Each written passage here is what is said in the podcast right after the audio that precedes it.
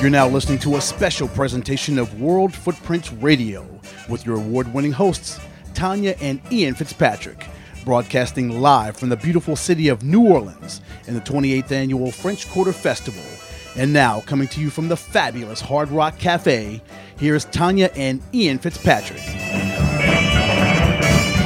Well, hello everybody. We're back in one of our favorite cities, New Orleans. Thank you so much for joining us today on World Footprints Radio for our signature live broadcast during French Quarter Festival.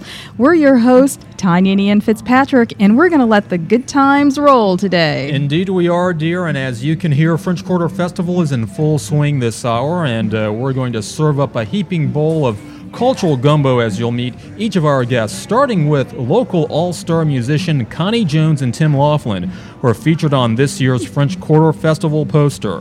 Then our good friend Marcy Schramm, Executive Director of the French Quarter Festival, will join us to talk about how the festival is making history this year with some of its features, and perhaps a special guest will be joining us in that segment as well. I We're hope so. Keeping our fingers crossed that Lena Prima, the daughter of Louis Prima, will be with us as well. And if you're hungry, we'll whet your appetite with Sean McCusker, owner of one of the hottest new restaurants in town called Sylvain. And we enjoyed it last night, and we had an extraordinary time there as well. And remember, we're never far from your fingertips, so if you want to reach us, email us at comments at world footprints dot com. But before we do that, we've got one other person joining us, Liz Williams, founder of the Southern Food and Beverage Museum, and she'll stop by to give us a historical taste of real Southern food as well. And always, uh, you know, you guys can follow us in real time on Facebook and Twitter, and certainly connect with us uh, through our networks on our website at world footprints dot com. For now, let's let the good times roll with our first guest. French Quarter Festival is in full swing, and we're happy to start our broadcast with two stars of the festival, trumpeter Connie Jones and clarinet player Tim Laughlin. Both gentlemen are featured on this year's poster, and we are so happy to welcome them to our show. Hey, guys. Hi, how are you doing? Hey, great to be here. Now, you, you both, both you guys are on uh, this year's French Quarter Festival poster. How did that happen, Connie? I don't know. I my uh, I think I think Tim mentioned it to me. I, it was already a done deal. I have a granddaughter who works for the uh, convention bureau, and I don't know if she had anything to do with it or not. She knew, but I didn't. She confessed up later, but it, I I take it as a as a heck of a compliment. Tim, did you uh, did you uh, slip anyone a piece of uh, Connie's birthday cake to uh, grab this honor? Funny how I found out, because uh, I was talking to Pete Fountain's manager, and said he said Pete's going to be on the poster this year. I said, well, great. And then next thing you know, I get a call from the office, from the French Quarter Festival office, saying, oh, you're on the poster. I said, I thought Pete was on. He goes, yeah, you're all three on. And uh, what they did is that they wanted to feature the All Stars, and because Pete always sits in with us and just uh, brings the crowd to their feet. And, Uh, they they featured all three of us, and so we're, uh, you know, we're right behind Pete, and uh, it's it's a great looking poster. I'm proud to be on it.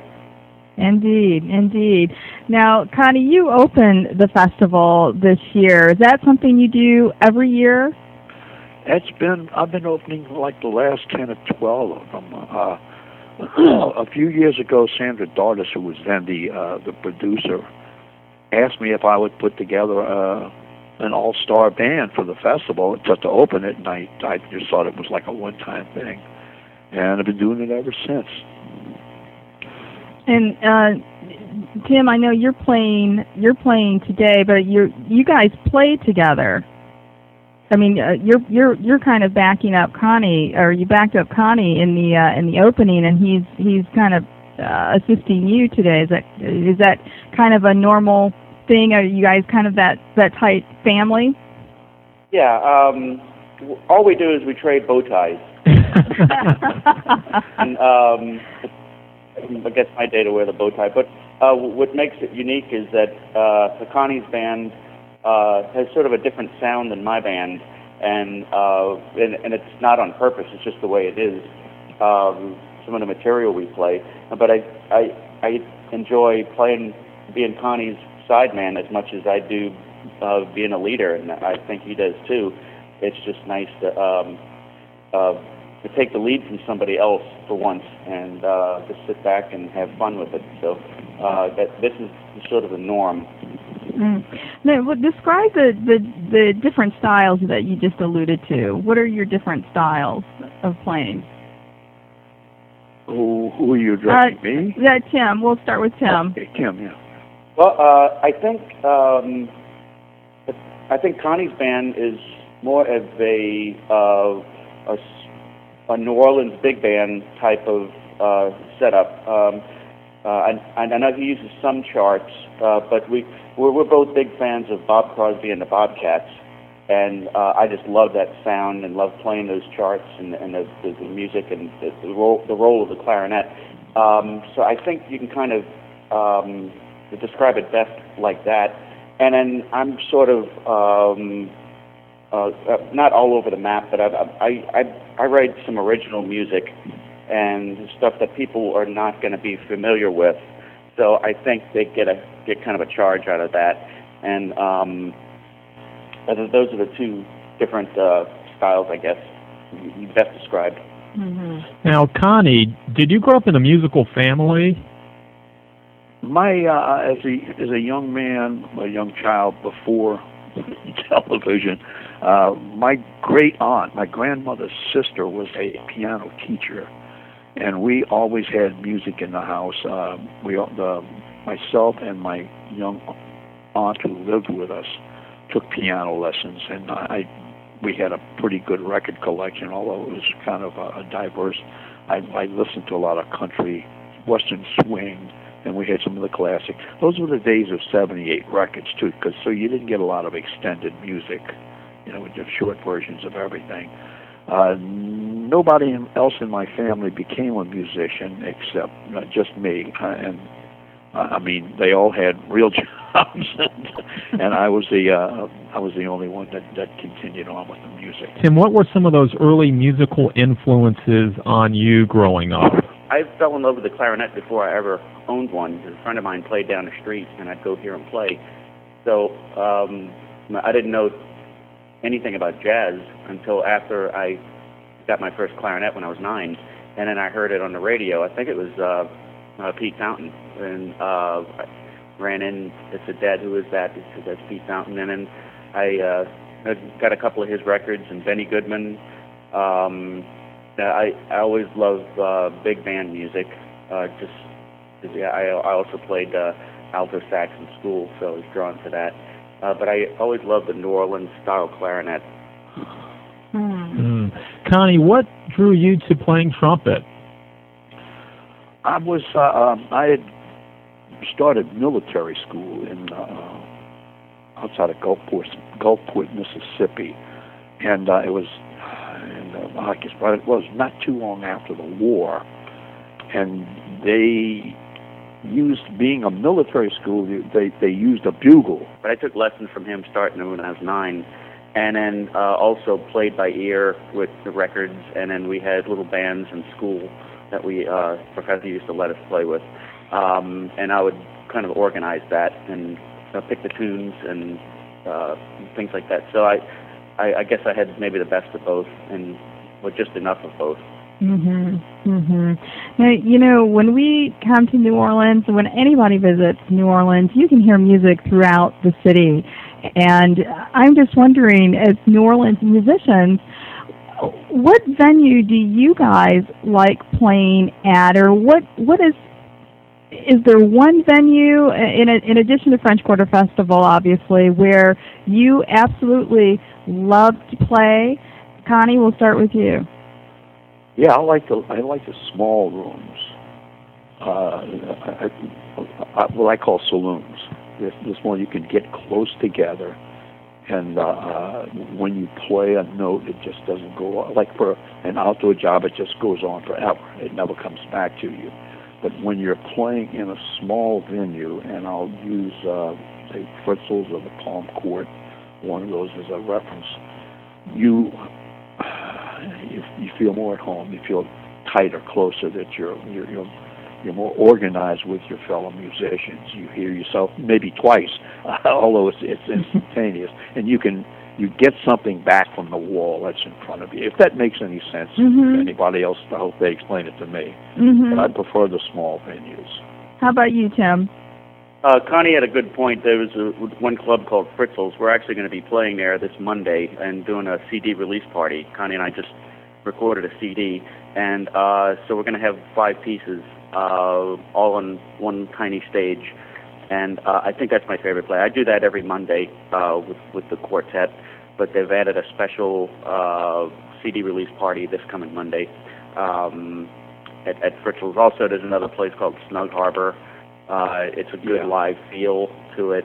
Um, the Palm Court, and there's another place uh, Connie and I play with other bands uh, called the Bombay Club. It's like a mar- martini bar, um, a British martini bar. There's a, such a thing. Uh, and uh, it's a little bit more noisy, but it's still an intimate setting. And so I think that's the main thing what Connie was talking about. Mm-hmm.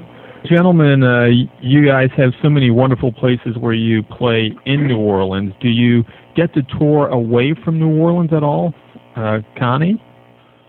Yes, on occasion we uh, we'll do some jazz festivals. We'll do the L A Sweet and Heart Festival and the uh, San Diego Festival on uh, what is it, Tim? What day is it on? Uh, I think it's the weekend of Thanksgiving. Thanksgiving, yeah. And uh, uh, for oh about eight or ten years, I used to do concerts with Columbia artists, community concerts, and uh, but that, I'm I'm a little too old for stuff like that now. It, it, uh, I've had my my fun on the road, mm-hmm. so to speak.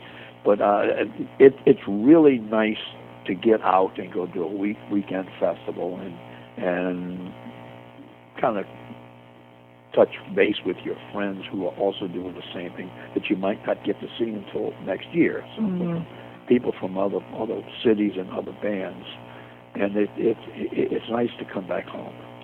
Tim, how about you? Well, I used to uh, do a lot in Europe, uh, Germany and uh, um, England, and um, you know now that I, uh, I'm a little older and I'm I'm enjoying staying home and working, because you have to remember that, that in New Orleans our audience comes to us, and everywhere else we have to go to the audience. Mm-hmm. So that's really a blessing, living here in New Orleans. And on occasion, I'll go out and I'll drag Connie with me, uh, kicking and screaming, and uh, we have a good time for a couple of days. And then, like you said, it's always great to come home. Mm-hmm. It, and you know, some of the, my favorite people to play for are locals, the New Orleans people, because they they understand our sense of humor uh, and our, our way of playing when that, they don't box us into a certain style. Uh, and um, But you know, it's it's it's always um, open for negotiations to, to, to go on the road. Well, love to have you guys come up here at D C for our jazz festival, which is uh, which is growing every year. Um, where can listeners? We're, when we go out here, we're we're going to be playing a track from your new C D. Um, but where can listeners find you? Uh, do you, do you guys have a joint website or individual websites, uh, Tim? Uh, I don't think Connie has a website. He has a Facebook page. Um, I have a website. I just posted this, the new album on there. Uh, it's called If Dreams Come True. And uh, that's a, uh, I, I, I'm really proud of this. I wanted to feature Connie uh, on it, not as a sideman, but as sort of a co-leader um, and, and two horns instead of three. Uh, so we didn't add the trombone, and uh, I, I thought it came out marvelous. And I, I let Connie pick his own rhythm section. The guy seems really comfortable. There's John Sheridan on piano, Ed Myers on bass, and Danny on drums. And uh, you can find that on my website, tim laughlin dot com. And if you're in town, uh, ha- I have him at gigs, and then there's this one store here that, that stocks uh, this Louisiana artist called Louisiana Music Factory uh, in the quarter. Okay, and, and Connie, you have a Facebook page. I'm going to friend you on Facebook. I'll find you, Connie Jones. Correct? Yeah. Okay. Right, yeah. I, I don't do uh, things like websites because I don't know how to do it. Oh. But I, that's that's of the next generation. Tim does a good job on on uh, promotion, and and I don't. Oh, bless. Well, gentlemen, it's been a pleasure. Thank you for uh, helping us kick off our annual French Quarter uh, Fest broadcast this year, and uh, looking forward to seeing you both on stage. Thank you, Tanya. Hope to see you in Washington. Oh, thank you. Well, we're going to take a quick break, you guys, so sit tight for some more good times from the Big Easy during French Quarter Festival.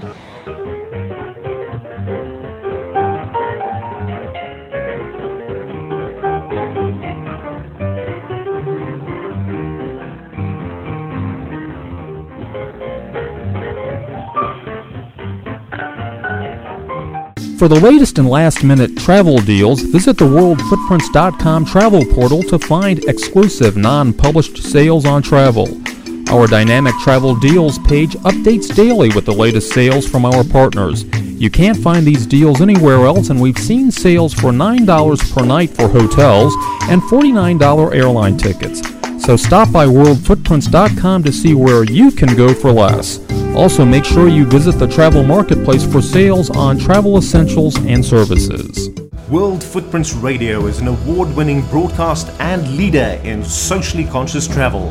Hosts Tanya and Ian Fitzpatrick bring you entertaining and informative interviews with well-known celebrities, newsmakers, authors, and industry professionals, from environmental leaders like Bobby Kennedy Junior and David Rockefeller Junior, to conservationists like actress Stephanie Powers and director Ken Burns. Tune in to hear travel journalism at its best. Visit unique places from around the world and stop by the world footprints dot com website for comprehensive travel information, including special daily travel deals. Hi, I'm Tanya Fitzpatrick. And I'm Ian Fitzpatrick. A few years ago, we decided to leave our respective legal practices to live a more purposeful travel life and help others leave positive footprints. World Footprints was born and was quickly recognized for its award-winning journalism. We've covered events from the Olympics to a Titanic expedition, and we've discussed conservation, environmental, and public diplomacy initiatives. Join us for award-winning radio and visit our website, world footprints dot com, for daily travel deals and comprehensive travel information. Hi, this is Johnny from New Orleans. Welcome, World Footprints. Exclusive coverage of the twenty-eighth Annual French Quarter Festival now continues live from the Hard Rock Cafe in the heart of the Crescent City. Let's rejoin your award-winning hosts, Tanya and Ian Fitzpatrick. And welcome back, everyone. I'm Ian Fitzpatrick. We are coming to you live from the Hard Rock Cafe in New Orleans, Louisiana, for the twenty-eighth French Quarter Festival. And this segment, we welcome back very good friend Marcy Schramm, the executive director of the French Quarter Festival. And just to give you a sense how this festival is taking off, last year set attendance records. five hundred twelve thousand people came out for the three-day run of the festival. three hundred million dollars in economic impact for the city of New Orleans. That's like a Super Bowl, Marcy. And it's gotten so big, you've had to add a fourth day. Welcome. Thank you. It's a pleasure to be back. Talk to us about how the festival is growing and this fourth day now. And things kick off on Thursdays now. Well, it, you know, this festival, we're in our twentieth year. And um, it began as a locals festival. It was locals' little secret. And um, we find that the secret's gotten out. And so it has become an incredible tourism um, event for the city, too. About half the people who come are now visitors um, from as far as Japan and Germany and Europe. And, of course, all of the United States. That international flavor, that multicultural aspect fits in so well with New Orleans. And this year, you've added this new feature, this Latin world stage. Talk to us about just the diversity, the richness that reaches out to all people from all over the planet now. Well, we, we take great pride in the fact that um, amongst our twenty stages at festival, every single one of them features Louisiana music and homegrown talent. And um, within the eclectic mix that is the gumbo of New Orleans, we have, you know, of course, traditional jazz and gospel and blues. But then there's funk and rock and roll and, you know, Cajun Zydeco. Um, we even have a classical music stage because, you know, the French Opera House was the first opera house in North America. in New Orleans. And um, just there's really something for everyone. We've got kids stages, and if you don't, if you come to this and you can't find something you like, hmm. there's something wrong yeah. with ya. And speaking of kid stages, you know, I know you expanded the children's area and you actually moved it over by the aquarium. Mm-hmm. To, it's it's on the riverfront, mm-hmm. um, and we've always had on the riverfront, but we've really stretched it a bit. It's now a kids' performance tent where it's very interactive. Um, where the kids, you know, they're actually with the performers doing drumming circles and dancing, and it's so much fun. I love our family area because we have, um, you know, a karate and tai chi instructor teaching kids how to do that. There's yoga, and it's really, it's there's a focus on healthy living, and, mm-hmm. um, you know, Whole Foods does some cooking demonstrations where the kids get to make things, and oh. it's a lot of fun. What about the adults? Even if you're not a kid, it's a lot of fun. Okay. And and, and I, I know you guys um, also have dance lessons, which I didn't know you offered during French Quarter Festival. Talk about the various uh, dance lessons uh, in, the, in the various stages that they're offered throughout the, the festival. Well, you know, it's an interesting story behind that. Um, there's a local group called the NOLA Jitterbugs, of course, New Orleans, Louisiana, NOLA. And um, they approached us, and it was a young man named Chance Bushman, who's originally from San Diego. And Chance moved to New Orleans because he loves, because the music here is perfect for swing dancing. And um, Chance came here, and he started inviting his friends from all over the country to come here. And they've all started moving here. And there's this fabulous swing dance community now in New Orleans, young and old, all different ages. And he said, I would like to teach lessons at French Quarter Festival. So...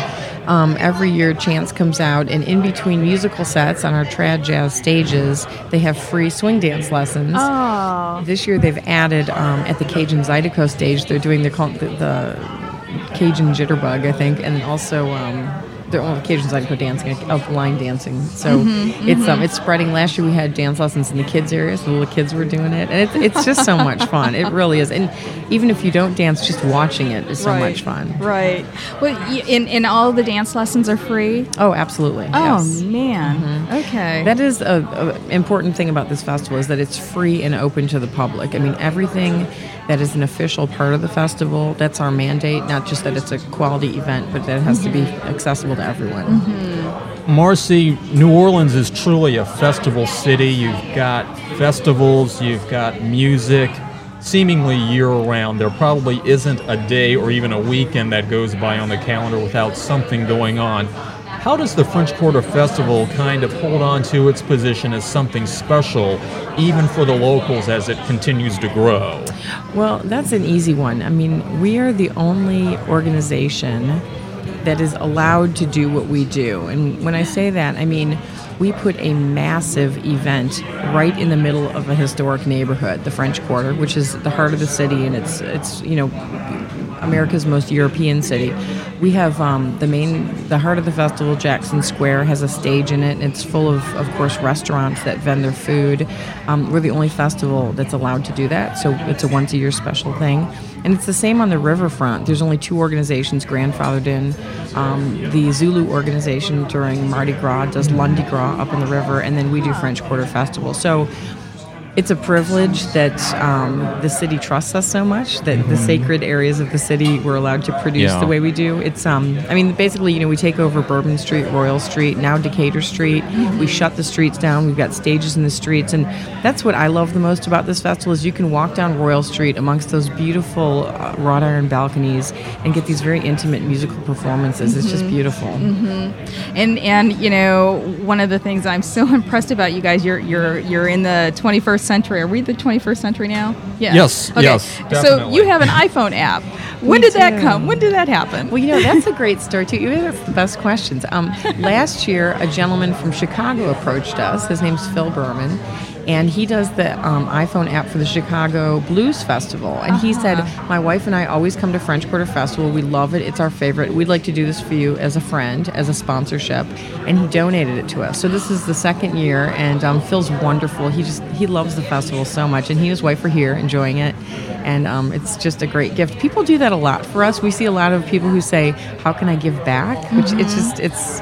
just another great, unique part of what the organization is. We're, we're blessed with great friends. Yeah, mm-hmm. well, you know, we, we hope we're counted among the, the group of friends for you guys. Always. We love you. And truly, having written an iPhone app and working on our second, I know how much work goes into those puppies. So um, that's something I'm going to download, certainly, when we when we get back. Um, now, you know, another thing, um, Marcy, that I didn't know about you is that you have some Michigan ties. You worked in Michigan, so this is a critical question, and, you know, no, there's no bad answer. Are you a Spartan or Wolverine fan? Oh, oh, well, gosh. You know, I actually um, went to Wayne State University. Oh, so me too. Oh, you're kidding. Yeah, oh, my God. Law school. The world is this small. Michigan. But, um, they're high-fiving each other here as that bond yes. amongst the Wayne State University So it's crew. Kind of a funny question. I mean, I guess I dated a guy for a really long time who was a Spartan fan, so I guess I'd kind of have to lean that way. But All I'm, right, yeah. my girl. Yeah, I'm kind of, yeah. Marcy, I won't let you slip from my good graces for that, even though I'm a Michigan Wolverine guy here, but uh, uh, again, uh, this French Quarter Festival is just so exciting. It's it's always a great time for us to be here, and it's really a special showcase for New Orleans, and I encourage the world to come to New Orleans during this time, because yes. the city takes on a much different vibe than probably during some of Mardi Gras and some of the really super big things. Not that this isn't super big, but this is truly a special one. Well, in, in next year will be our fifth anniversary um, broadcasting from French Quarter Festival. And so we are planning, we're in the, the, the very beginning stages, and we're planting seeds all over the town. Oh, we're going to do a celebratory broadcast next oh, year. Oh, that's so exciting. Well, let us know how we can help do that. Oh, Absolutely. we'll we'll do, we'll do. But one last question for you. You know, when we talked the last year and the year before, you know, and I asked you, I mean, this this this festival grows larger and larger every year. And I ask you what you're doing, and you, you know, you told us, oh, I just stick with the same recipe. But you're sticking a toe in there, and that that, that batter somewhere, my dear, because something is happening here. This this thing is just skyrocketing. Well, it's um, you know, we're we have a, a really active board of directors. We're a nonprofit community organization. And we have a really great board, and some of these people have been with us, you know, over twenty years, and they've seen it all and kind of done it all. And so we talk a lot about our growth, because we want it to be smart growth and um, do what's best for the neighborhood also. I mean, sure. It's funny, you were talking about technology earlier, and I was kind of chuckling, because I was just telling someone recently that we're actually, we don't really embrace technology. We're kind of, like, we like to keep it simple. A lot of the reason people love French Quarter Festival is because we don't have these giant video screens near our stages. Like, we are not high tech, and we mm-hmm. like it that way. Mm-hmm. You know, we're very, um, it feels like a neighborhood thing, you know? And yeah. so it's um, it's funny, like, the iPhone app is probably as high tech as we are. But other than that, yeah, it's uh, charming. Well, I encourage everyone to go to the Apple Store and download that iPhone app, and, and certainly come with us next year when we celebrate our fifth broadcast, and, and volunteer during French Quarter Festival, because that helps keep it free. This year we have eighteen hundred volunteers. Holy cow. And it's so much fun for them. They're working in the beer booths. They're working in the Coke booths. Um, great New Orleans people working in the information booths, being our ambassadors. And it is. It's a. It's a, like a big family out there. Oh, man. Well, how much of the beer uh, is being consumed behind the beer booths? I'm oh, yes. They so. enjoy themselves. Yeah, I'm sure. Yeah, we saw some of them enjoying themselves uh, yesterday uh, quite a bit. But uh, that's part of the fun. It, it, it truly is a festival for everyone, just as you, you said, from the children to the big guys and so forth. So there's a place for everyone here. And Marcy, always a pleasure to see you, and we always thank you for the hospitality. Marcy Schramm, the Executive Director of the French Quarter Festival, we thank you for being with us. My pleasure. Thank you. And when we return from New Orleans, we're going to talk a little bit about food, because we had a great meal last night at Sylvain, and we're going to meet the proprietor of Sylvain, Sean McCusker, next as World Footprints Radio continues live from New Orleans at the French Quarter Festival.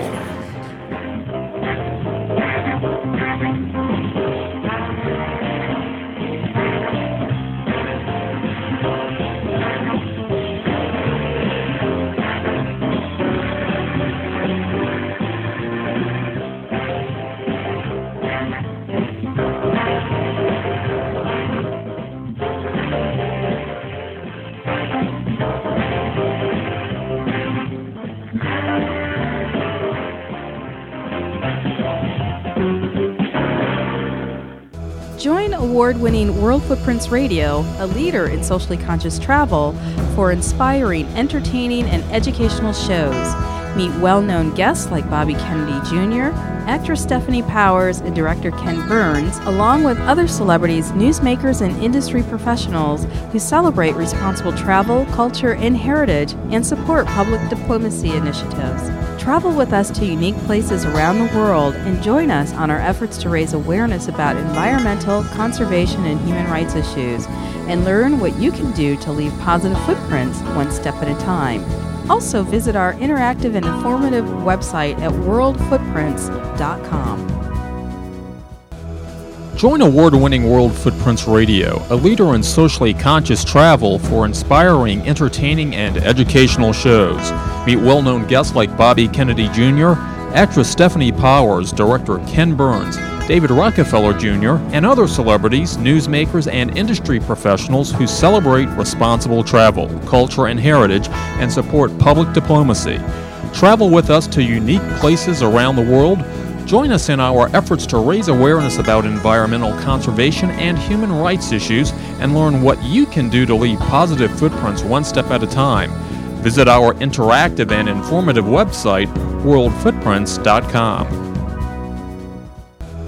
Join award-winning World Footprints Radio, a leader in socially conscious travel, for inspiring, entertaining, and educational shows. Meet well-known guests like Bobby Kennedy Junior, actress Stephanie Powers, director Ken Burns, David Rockefeller Junior, and other celebrities, newsmakers, and industry professionals who celebrate responsible travel, culture, and heritage, and support public diplomacy. Travel with us to unique places around the world. Join us in our efforts to raise awareness about environmental conservation and human rights issues, and learn what you can do to leave positive footprints one step at a time. Visit our interactive and informative website, world footprints dot com. Hi, this is Paul Harris from uh, Southampton, England. We're once again here in New Orleans. I think it's my thirty-fifth or fortieth, fortieth time. And it's a great pleasure to uh, meet uh, our friends from World Footprints, and uh, wish you all the success with your show. Exclusive coverage of the twenty-eighth Annual French Quarter Festival now continues live from the Hard Rock Cafe in the heart of the Crescent City. Let's rejoin your award-winning hosts, Tanya and Ian Fitzpatrick. And welcome back, everybody. I'm Tanya Fitzpatrick, and, you know, there's a new restaurant in town called Sylvain, and word on the street is that it's the greatest thing since sliced bread. And we're very pleased to welcome Sean McCusker, the proprietor of Sylvain, to our show. Hey, Sean. Hey, how you doing? Fine. I have one word for your restaurant. Having had the pleasure of dining there last night and enjoying the massive, huge, humongous scallops, yum. Yum, yum, yum. Thank you. Wow. Really, uh, thanks, Chef, but uh, you know, that, I appreciate that. It's great. Now, I, I love meeting fellow Midwesterners. I know you, you moved from Wisconsin to New York to New Orleans. Yes. What took you out of Wisconsin, and how did you end up here at the end um, of the day? I, you know, I love Wisconsin, love Milwaukee, uh, but wanted to uh, pursue a writing career, career in magazines or publishing, and uh, you know, there really isn't too much of that going on in Milwaukee, so uh, and I also had this fascination with New York, of course, like a lot of people, and I uh, generally uh, just, you know, thought, hey, I'm going to go try to make it in the big city for a year or two, and which turned into about sixteen. Oh, my. Before I knew it, so. And now you're making it here on the Big Easy. Uh, there's I'm been a lot to. of buzz about this, Sylvain. Talk to us about this restaurant, which is, again, pushing forth some of the frontiers in new American cuisine.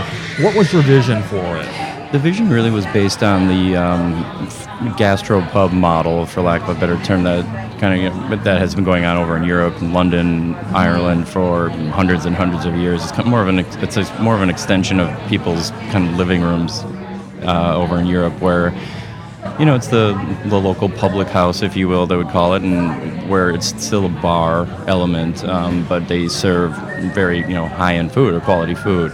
Um, this um, genre kind of moved into New York uh, while I was there, and it turned out that these were just some of the places that I was, you know, hanging out at, and some of my friends owned uh, or worked as chefs, and um, I, I had been coming down to New Orleans um, after working in publishing for since the mid nineties, and I always was blown away that there wasn't a place kind of like that mm-hmm. down here. Um, it seems it seems as though, especially in the French Quarter, you were either very high end or, you know, kind of dive, you know, bar, for lack of a better term, but mm. you know, that served, you know, good bar food, but you know, you, you didn't really have anything in between, and the bar would be separated from the um, dining room, and you know, we've all eaten at the, you know, Arnaud's and the Galatoire's, which are awesome, and I love and frequent all the time, but it's, you know, you okay, you come and you put your name in, and then you go and sit in the bar and have a drink, and then and then they, go get seated, and then they go yeah. sit you and see you, and then you are sitting there and you're kind of confined to this table with, you know, that party that you're with, and you know, hopefully you enjoy those people. Um, but, but, but sometimes but, not. Sometimes not. But as you probably saw last night uh, when you were at Sylvain, you know, there's a lot of table hopping going, and people, you know, up at the bar, and then they were talking to people who were sitting down, and that's mm-hmm. kind of more of what, you know, I envisioned for it. Sure. Um, but then also, um, you know, in in genre, in kind of atmosphere alone, having that bar and dining room in the same area was really cool. Well, you know, speaking of the, the area, you, the building that you're in has a wonderful historical story. Tell us a little bit about that. Yes, the building was um, the building was built in seventeen ninety-six um, by a gentleman known around here as Almanaster. His name is much longer, but he's, he uh, built um, uh, the Pontalba, which are the two buildings on the side of Jackson Square. Uh, he also built uh, the Cabildo right next to there, and um, he was responsible for pretty much rebuilding a lot of downtown New Orleans after the big fire in seventeen eighty-eight, I believe it was. So he built that house, or the building that houses Sylvain, as a carriage house, and then through the years, you know, got passed it got passed around to different um, wealthier uh, Spanish families, uh, and then. Uh, after, you know, when the United States was actually being formed, I guess you would say, and Louisiana became a real state, it was um, in the nineteen twenties and thirties, um, a kind of famous and notorious madam named Anne Rose Arnold bought it as her home. And she uh, was a pretty, impo- a pretty, very prominent figure in the quarter. She was six foot five. She owned a brothel up on uh, Bourbon Street. Holy and cow, she, no, no wonder the ta- yeah, tall ceilings, yeah, right? Yeah, right? And... Um, she was also um, a good friend of a lot of the uh, famous writers at the time who were hanging out down here.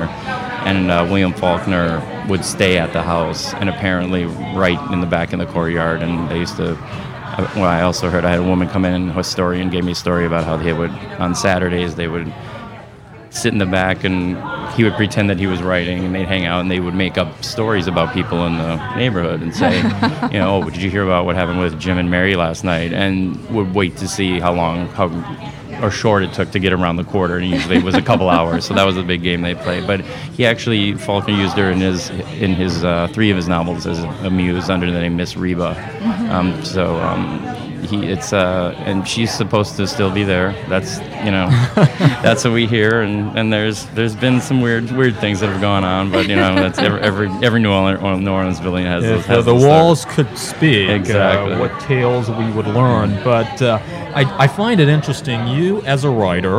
Uh, Faulkner and just this uh, lineage that connects all of that, and now the transition into gastronomy. Mm-hmm. Where did that come into the picture for you? How did you find your love of food?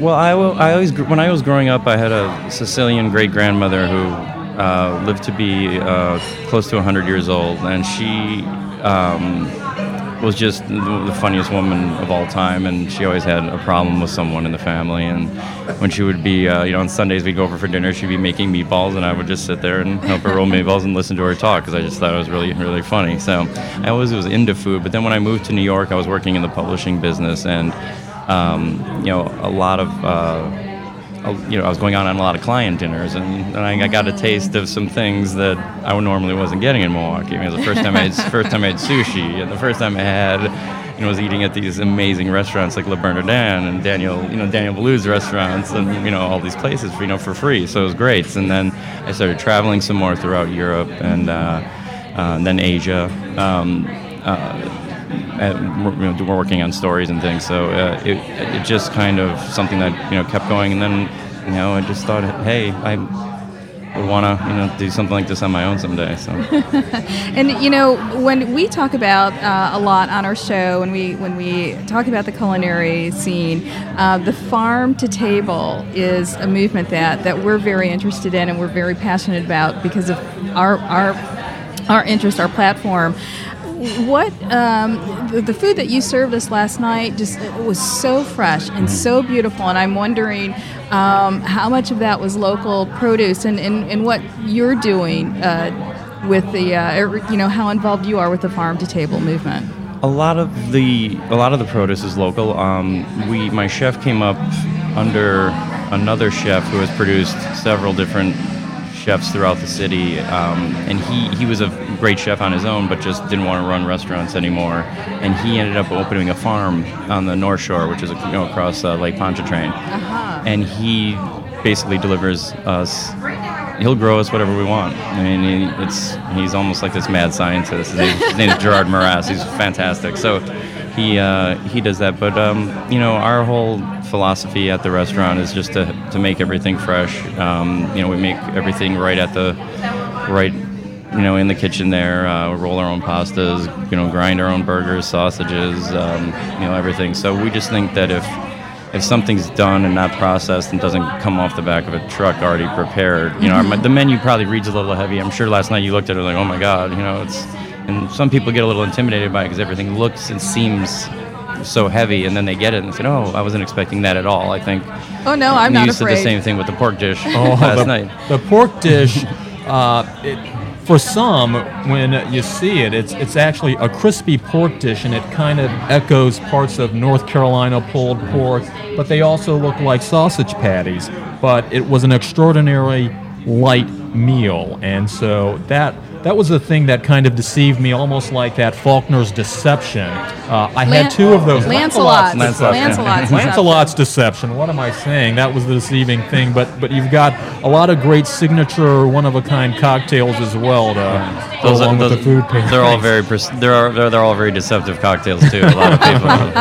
And Ian, Ian just fibbed. He had three. He didn't have no, two. No, I didn't. No, I had two. I it's easy to lose count on. Uh, yeah. What we'll was in talk that? About this after the break. Yeah. what What was in that? Because uh, we were trying. I tasted something. It was kind of uh, bittersweet, like a lemon, but that um, we use a we use a liqueur, or I shouldn't call it a liqueur, and a, a spirit called Genever, which is a um, it's a version of gin, um, and it's it's it's much smoother. It's not as um, I guess piney, you know, mm-hmm. tasting like a lot of American gins. So.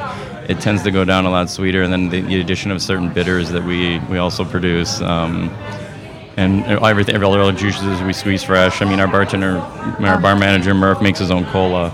You know, it's it's we make Whoa. everything right there. Yeah. So wow, uh, do you guys have do you have a signature dish? Do you have a dish that is a, a local favorite, or a signature drink, or one that's a local favorite? Well, I mean, the Sazerac is the official drink of Louisiana, and that's you know. Oh, I didn't have that. Yeah, it's actually I think I believe it, it's it's in like the state constitution as the official drink of Louisiana. So you gotta love a state that has that. Um, but it's uh, the beef cheeks. Um, mm-hmm. are are very very popular, as well as the pork dish that they had, like you guys had last night. Yeah. And, um, you know, it's it's. I think the menu is pretty diverse. You know, it kind of covers a lot of different areas. So mm-hmm. you know, it's it's hard to kind of point out one. Now, Sean, do you guys have a website for Sylvain? Uh, anyone from our listening audience can uh, can log on and see what we're talking about. Absolutely, it's um, Sylvain Nola. S Y L V A I N, N O L A, N O L A dot com. Okay. All, all right. One word. And are reservations required? Reservations, um, I, I mean, they're recommended. Yes. Lately, um, we started out kind of with a no reservation policy, and that didn't really work too well. So uh, we, uh, we, we we are, and we're also on open table dot com, and you can book on there as well. Okay, great. And, oh, and you can also reach that from our site. Great, too, so. Great. Well, thank you so much for feeding us last no, night. It was my beautiful, pleasure. And thank you so much for joining us today. And we look forward to seeing you again, my friend. Well, anytime. We'll be right back, you guys, after a quick break. And uh, man, we're just going to continue to let the good times roll here at the French Quarter Festival and the Hard Rock Cafe.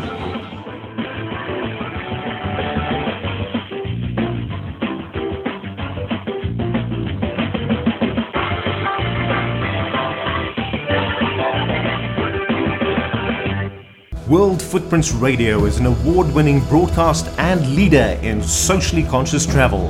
Hosts Tanya and Ian Fitzpatrick bring you entertaining and informative interviews with well-known celebrities, newsmakers, authors and industry professionals, from environmental leaders like Bobby Kennedy Junior and David Rockefeller Junior to conservationists like actress Stephanie Powers and director Ken Burns. Tune in to hear travel journalism at its best. Visit unique places from around the world and stop by the world footprints dot com website for comprehensive travel information, including special daily travel deals. Want to travel for less? Visit the world footprints dot com travel portal to find exclusive, non-published sales on travel. Our dynamic travel deals page updates daily with the latest sales from our partners, and you can't find these deals anywhere else. We've seen sales for as little as nine dollars a night for hotel rooms and forty-nine dollars airline tickets. So stop by world footprints dot com to see where you can go for less. Also, make sure you visit the Travel Marketplace for sales on travel essentials and services like passport processing. Want to travel for less? Visit the world footprints dot com travel portal to find exclusive, non-published sales on travel. Our dynamic travel deals page updates daily with the latest sales from our partners, and you can't find these deals anywhere else. We've seen sales for as little as nine dollars a night for hotel rooms and forty-nine dollars airline tickets. So stop by world footprints dot com to see where you can go for less. Also, make sure you visit the Travel Marketplace for sales on travel essentials and services like passport processing. Join award-winning World Footprints Radio, a leader in socially conscious travel, for inspiring, entertaining, and educational shows. Meet well-known guests like Bobby Kennedy Junior, actress Stephanie Powers, director Ken Burns, David Rockefeller Junior, and other celebrities, newsmakers, and industry professionals who celebrate responsible travel, culture, and heritage, and support public diplomacy. Travel with us to unique places around the world. Join us in our efforts to raise awareness about environmental conservation and human rights issues, and learn what you can do to leave positive footprints one step at a time.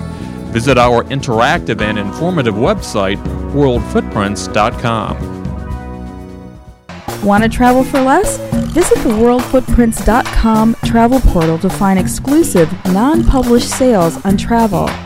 Our dynamic travel deals page updates daily with the latest sales from our partners, and you can't find these deals anywhere else. We've seen sales for as little as nine dollars a night for hotel rooms and forty-nine dollars airline tickets. So stop by world footprints dot com to see where you can go for less. Also, make sure you visit the Travel Marketplace for sales on travel essentials and services like passport processing. Hi, I'm Callie Schultz from the great city of New Orleans, and you're listening to World Footprints Radio. We welcome you back to World Footprints Radio and continuing coverage of the twenty-eighth Annual French Quarter Festival, live from Hollywood South, New Orleans, Louisiana. Once again from the Hard Rock Cafe, here are your hosts, Tanya and Ian Fitzpatrick. And welcome back to World Footprints Radio, everyone. I'm Ian Fitzpatrick. We are here in New Orleans for the twenty-eighth French Quarter Festival, coming to you live from the Hard Rock Cafe, right here in the heart of the French Quarter. And if our last conversation with Sean McCusker of Sylvain didn't make you hungry, our next guest certainly is going to give you a craving for Southern food. And when you come to New Orleans, you get to experience all of the great Southern cuisine, uh, some of which can make you a bit sleepy, but sleepy I'm not. But Liz Williams is the founder of the Southern Food and Beverage Museum, another cultural gem that sits adjacent to the French Quarter. Liz, welcome to World Footprints. Thanks, I'm happy to be here. Besides the food, the fact that Southern food is so delicious and so wonderful, why did you found this museum? Well, of course, there really isn't another museum like this, and so um, it needed to be founded, and of course the best place to put a food museum is in New Orleans. Mm-hmm. People come here for food already, so why not actually learn about it too? You know, and it's it's more than just a museum, Liz, having had the pleasure of walking through. What you really founded is kind of a living history. Um, on, a, on, a, on the culinary side, but a, a living history nonetheless.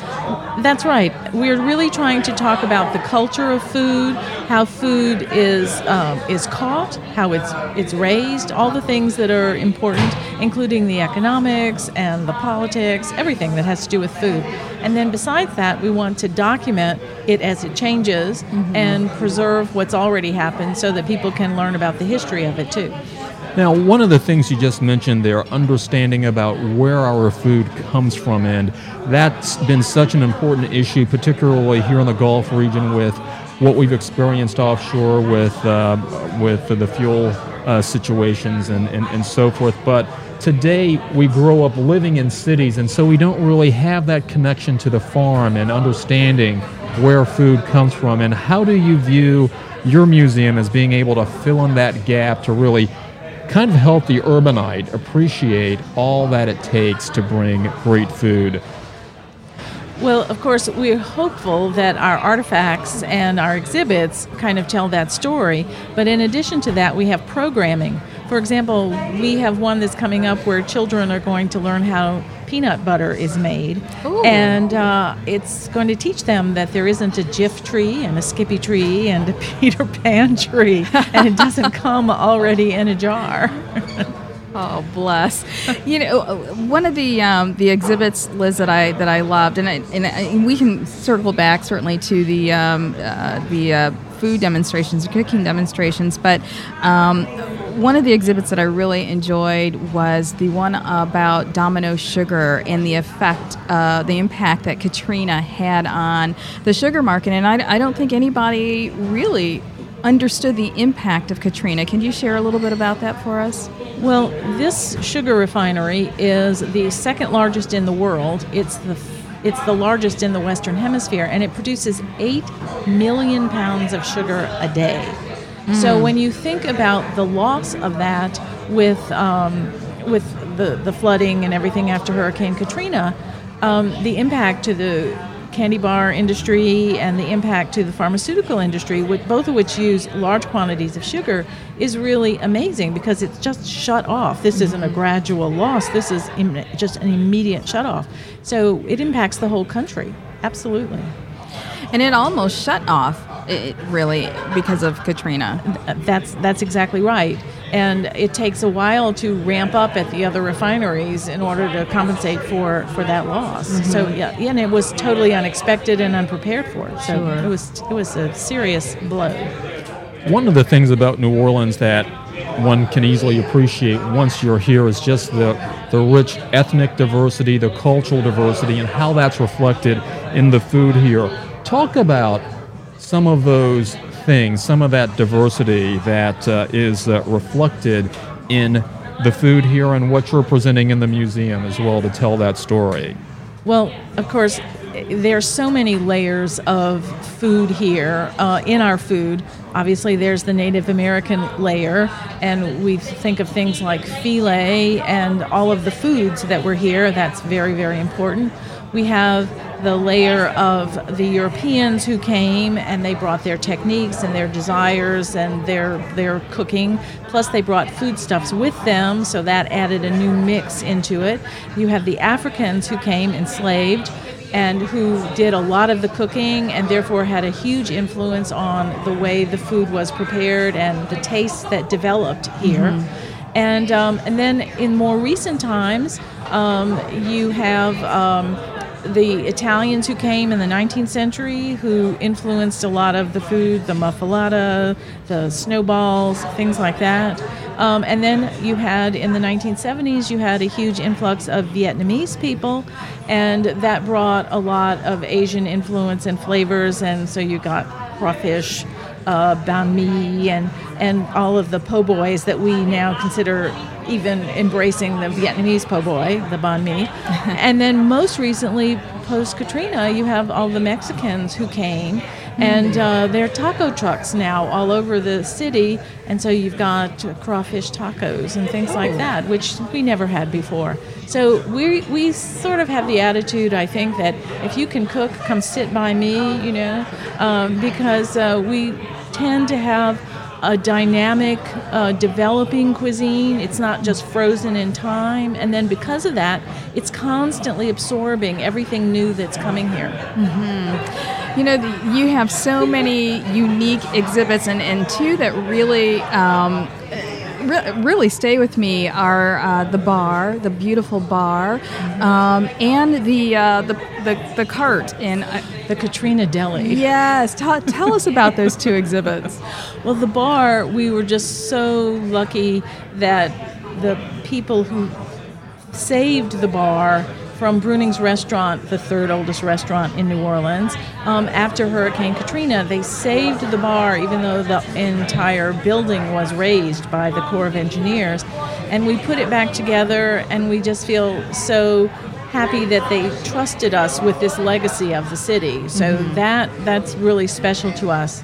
Um, the Katrina Deli, fabulous, fabulous piece of Mardi Gras uh, uh, artifact.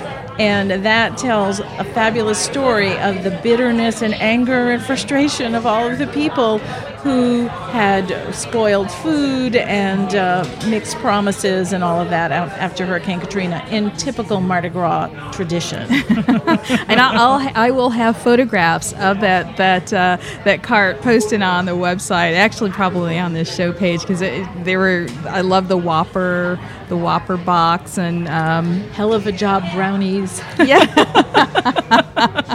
Ouch.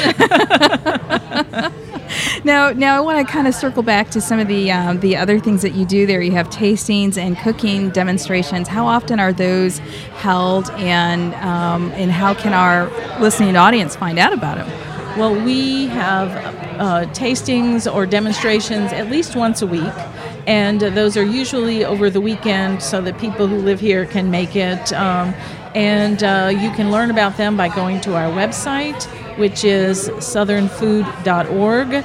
And you can sign up for the newsletter, but they're posted there anyway, even if people don't want to uh, to sign up. Mm-hmm. And uh, we're it's also um, in the newspaper and everything if you're local. But people can learn about them, and we have things that are not only local, but we have people coming in from all over the South to do demonstrations, book signings, lectures, all of that. Mm-hmm. And Liz, I know you're in a fourteen thousand excuse me, fourteen thousand square foot facility, and you need more space. You need to grow. We absolutely need to grow. We are popping out at the seams.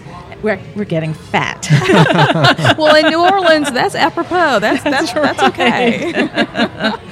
and and so we do hope to be able to expand because we're so new. Mm-hmm. We're still growing, and we want to have galleries about Mississippi and Texas and Florida and all the rest of the South. Um, and so that that's all in our plan. Right. So so more of a regional uh, right. feel. Okay. And um, finally, I know that uh, you have a gallery named after someone we just met who we absolutely adore, Leah Chase, um, the... Uh, Of the Dookie queen Chase. Of yes. Creole. The queen. Yes. The queen of Creole. The food. Legend. Yes. Living legend. Leah Chase.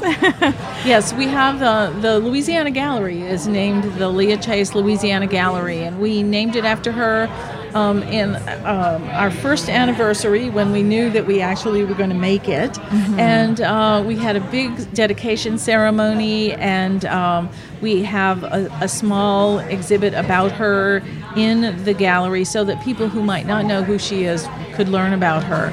And it's going to be the Louisiana, the Leah Chase Louisiana Gallery forever, so that in a hundred years people will know how special she really is. And she's special not only in the food world, but in many, many arenas. She's just a wonderful person. Yes, well, we hope that Dookie Chase is around, uh, as well as you. Uh, you're, you're the uh, Southern Food and Beverage Museum, which is a wonderful cultural treasure here, located on uh, in the Riverwalk. At the end of the Riverwalk, past the food court, and you just got it. That's the longest mall I've ever been in in my life. So it's just at the end. But uh, Liz, thank you so much for uh, for joining us today, and we also hope that uh, you, our listening audience, enjoyed the first hour of our French Quarter Festival broadcast. So stay put, because we're coming back right after the break for another hour of live fun from New Orleans. And while you're waiting, visit us on world footprints dot com. We're Tanya and Ian Fitzpatrick, and we'll see you right after this break. And until then, we're wishing you blue skies and purposeful travel that leaves positive footprints one step at a time.